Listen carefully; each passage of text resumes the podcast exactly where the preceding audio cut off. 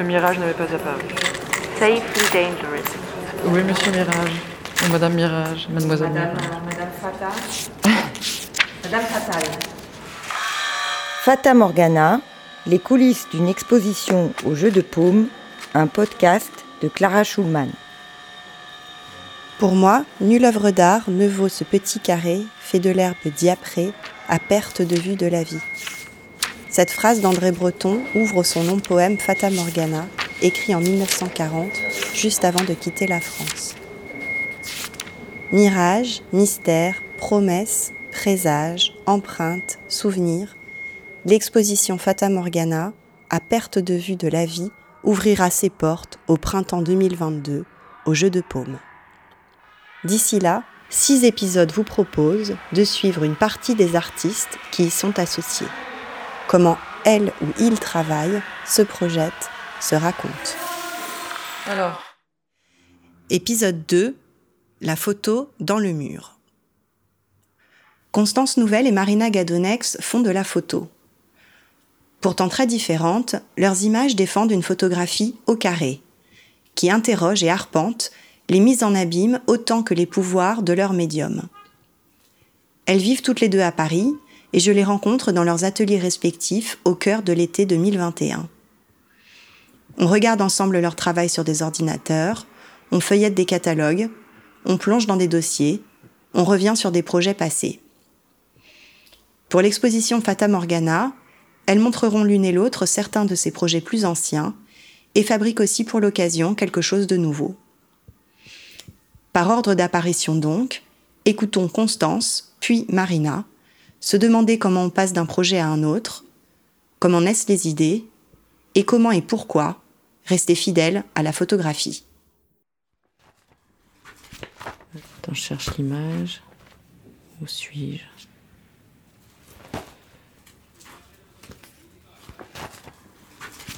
Euh... Qu'est-ce qu'elle est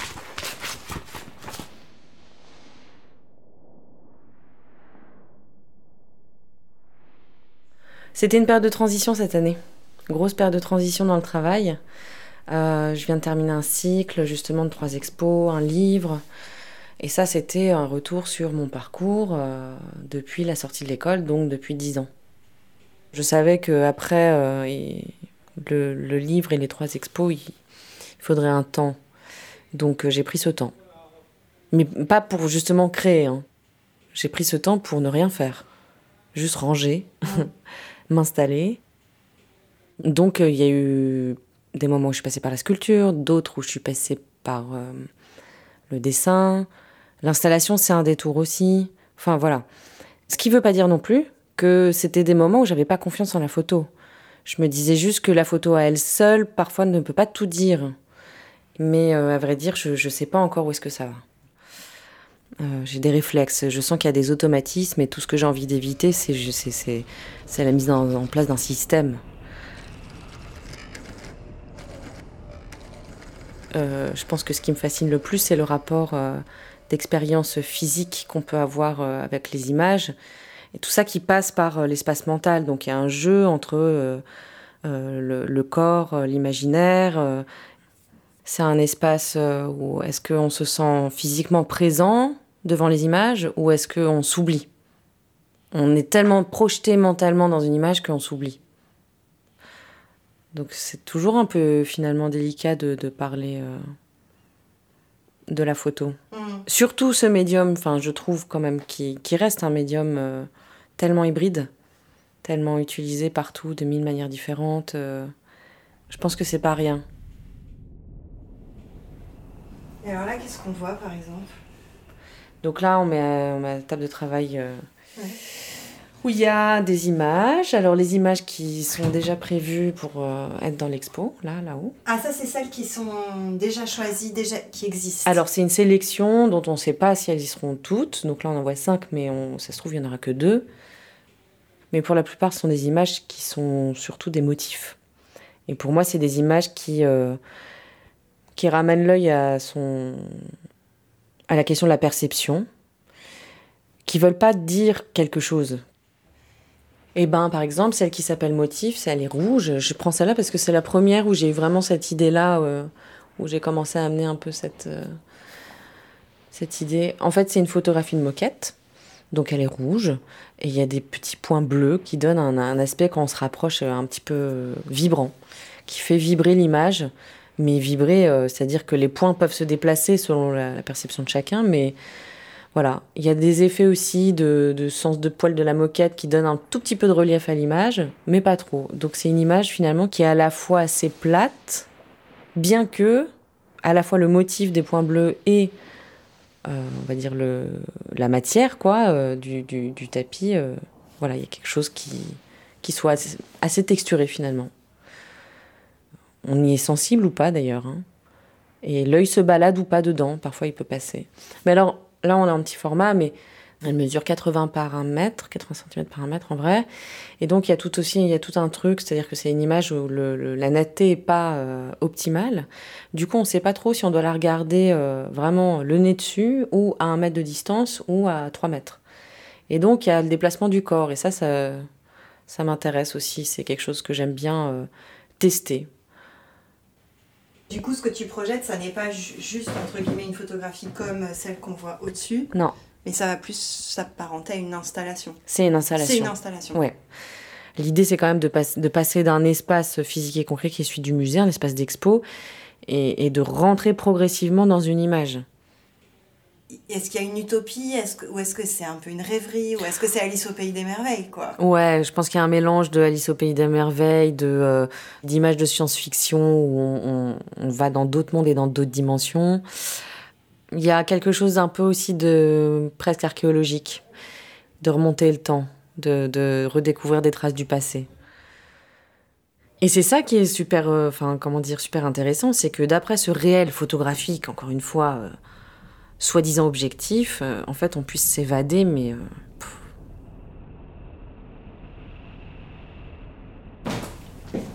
Il y a une belle lumière en tout cas ici. Ouais, alors c'est marrant parce que j'ai assez rapidement fait un petit rapprochement entre l'intérieur de l'appareil photographique et cet espace. Tu vois, c'est un espèce d'énorme cube en vrai. Et il y a tout le fond qui est dans l'ombre, puis il y a les rideaux qui viennent devant, et puis il y a la lumière qui vient par les fenêtres ici.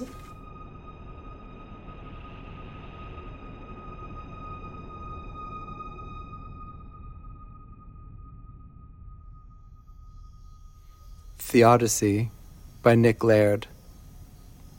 A human is not such a perfect machine. I didn't design it for interaction particularly with other machines, not closely, not nonstop. I made the campfire, for example, to be nature's television, but with a human being, basically, I was thinking of a tree, of what a tree needs a root system, distance, light, and air. Even living, you're tearing through something made not of particles, but of the relations between them. This morning, it really does seem necessary to tell you I made the mist lie above the contours of the forest in the precise shape of the remains of a poster a boy is ripping from a plywood siding on Rue de Rigard in the 6th arrondissement. As the question of pain, why it hurts, why sometimes we crave it. I have here a number of promising leads, but the matter is dark, so called, because it does not interact with light. As you know, there is no decent performance without restraint. In all these polyphonic symphonies, it should not be possible to generate by one person alone, and yet, and yet. And yet, when any of you come into my presence, the room takes on a new tone. I did my best in the sense I didn't underestimate the depths of tenderness an animal, almost any animal, might stir in us like color into paint. I gave you that, and if I slept in a stone, or slept in a bomb, or slept over a brothel during the gold rush, if I slept in a cave in a mountain of Ulrith, what I dreamt of was myself as a child of three or four, standing on the top step, dressed for bed, weeping inconsolably, and still getting yelled at. Mais ici, c'est assez réverbérant. Le son Ouais. Peut-être que dans l'atelier, on sera plus. euh, Il n'y aucun problème. c'est plus petit. Mais buvons un petit café. Un petit café. Parlons de la foudre et du tonnerre et également du typhon, de l'ouragan et des éclairs d'Aristote. Dans l'exposition Fata Morgana, il y aura des œuvres euh, de la série après l'image. Je ne sais pas si tu la connais. Enfin, voilà, c'est une série bah, que tu as vue pendant la- l'accrochage euh, des images présages. Donc, c'est des, euh, des lieux de reproduction d'œuvres d'art. Donc, quand je dis reproduction, c'est-à-dire photographiés par des photographes pour, euh, pour enfin terminer dans un catalogue ou dans un livre d'art, etc. Donc, ce qui m'intéressait, c'était vraiment euh, cette question de la photographie à l'heure de sa reproduction. Et du coup, dans ce projet-là, ne sont présents que le dispositif. En fait, moi, je m'intéresse toujours au dispositif à la base, un dispositif existant, qui est souvent amené à être effacé, et on pouvait voir l'œuvre qui était là juste avant. Donc, par exemple, je me suis euh, amusée à surexposer un Jeff Hall, donc l'œuvre disparaît. euh. Il y a une autre image aussi qui sera sûrement présente qui s'appelle Time Exposed. C'était des portfolios de Sugimoto, mais ils sont de dos. Donc voilà, parfois l'œuvre est là, parfois elle est plus là du tout. Et elle fait volume en fait euh, par, par son absence. Et, et voilà, et ça c'était inspiré d'une d'une image que j'avais trouvée du musée du Louvre pendant la Seconde Guerre mondiale, où tous les tableaux ont été cachés en fait, et même emmenés ailleurs. Et il ne reste que les cadres. Et je me suis dit, c'est dingue, il n'y a, que les cadres, mais malgré tout, on est face à cet imaginaire euh, collectif euh, voilà, du tableau qui était là et qui n'est plus là. Il y avait, voilà. Mon premier projet, c'était euh, de m'intéresser au décor médiatique. Donc j'ai euh, suivi beaucoup de studios de télévision et j'ai photographié le décor du plateau de télévision. Mais j'ai demandé aux techniciens d'éteindre la lumière. Euh, et juste avant, j'avais réalisé une série d'images qui s'appelait Landscapes, où c'était pareil, j'avais photographié des studios verts et bleus d'incrustation utilisés euh, dans les studios de cinéma et à la télévision. Et où finalement, il y a tout et rien à voir. Donc Phénomène, c'est un livre. J'ai commencé à établir une liste de manière complètement aléatoire. Tornade, avalanche, aurore boréale, euh, euh, pluie d'étoiles filantes, euh, tsunami. Donc qui va de la, merveille à la catastrophe. Et c'est pas non plus complètement aléatoire parce que chaque vocabulaire, chaque mot fait immédiatement appel à une image mentale. Et ça, ça m'intéressait beaucoup. Et ensuite, j'ai cherché partout, en fait, dans tous les laboratoires d'abord de manière autonome en France, au CNRS, euh, au CLES, euh, les laboratoires qui reproduisaient ces phénomènes en laboratoire, enfin à l'intérieur, en fait. Et puis ensuite, j'ai eu la chance de bénéficier d'une bourse de l'Institut français qui à l'époque s'appelait la, la Villa Médicis sur les murs. Et là, je suis partie deux mois aux États-Unis et avec une assistante, on a traversé tous les États-Unis pour voir tous les laboratoires qui reproduisaient tous ces phénomènes. Et donc voilà l'image dont on parlait qui a été aussi euh, le début de tout ce projet. Donc voilà, c'est le physicien euh, Christian Birkeland. Voilà donc. Alors c'est une date, on n'est on pas sûr encore. C'est entre 1867 et 1917. Donc là, il est dans son laboratoire norvégien. Et voilà ce qui qu'est-ce donné. qu'il le- cherche en fait? Il cherche à reproduire en laboratoire une aurore boréale. Euh, Avec ce projet, je me suis rendu compte en discutant avec les chercheurs que les dispositifs étaient très proches des dispositifs qu'on peut utiliser dans, l'art, en fait, en tant qu'artiste. On fait des recherches, on fait des erreurs. Parfois, l'erreur nous amène à un résultat. Je me suis rendu compte que c'était pareil pour les studios de photographie, dans Après l'image, en fait. Il est question de dispositifs. On pourrait aussi les envisager comme des laboratoires, en fait, où on essaye d'éclairer une œuvre, où, euh, voilà, on cherche comment au mieux l'éclairer, comment, euh, voilà. Donc la question, la question du laboratoire, finalement, elle est présente, elle est présente tout le temps, mais pas forcément au sens scientifique. Un espace où on construit des choses. La construction est très importante. Le geste aussi, la manipulation, la question du bricolage, pour arriver à un résultat. Et d'ailleurs, souvent avec les chercheurs scientifiques, on a fait des analogies comme ça, en se disant, euh, c'est marrant, ça pourrait être le studio de- du scientifique et le laboratoire de l'artiste, ou l'inverse. Et le fait que qu'il y ait quand même au détour de tout ça des fantômes un peu de l'histoire de l'art, ça joue? Non, mais t'as raison, oui, complètement. Surtout dans Après l'image. Moi, c'était un peu un hommage à la photographie aussi. Hein. Il y a beaucoup de photographes qu'on retrouve. Il y a Lynn Cohen, il y a Sugimoto, il y a August Sanders. Euh. Et oui, c'est vrai qu'on pourrait parler d'histoire de fantômes. Et c'est pour ça que dans Fata Morgana, c'est ce qui me plaisait beaucoup aussi. C'était cette idée de fantôme, de mirage, d'apparition de l'image. Ouais, et puis on sent que la manière dont t'en parles, tu convoques quand même les fantômes. Complètement, ouais. Sans qu'on les voit. Mais ça appelle le spectateur à les convoquer eux-mêmes aussi. Hmm. Mais tu penses que comme ça, on est quand même euh, accompagné par des fantômes dans nos vies? Je pense que oui. Ouais. Hmm.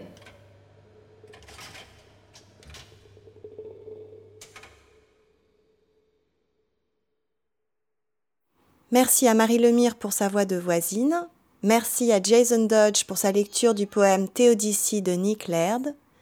Merci à Constance Nouvelle et à Marina Gadonex. Ce podcast a été monté et mixé par Ferdinand Arthur.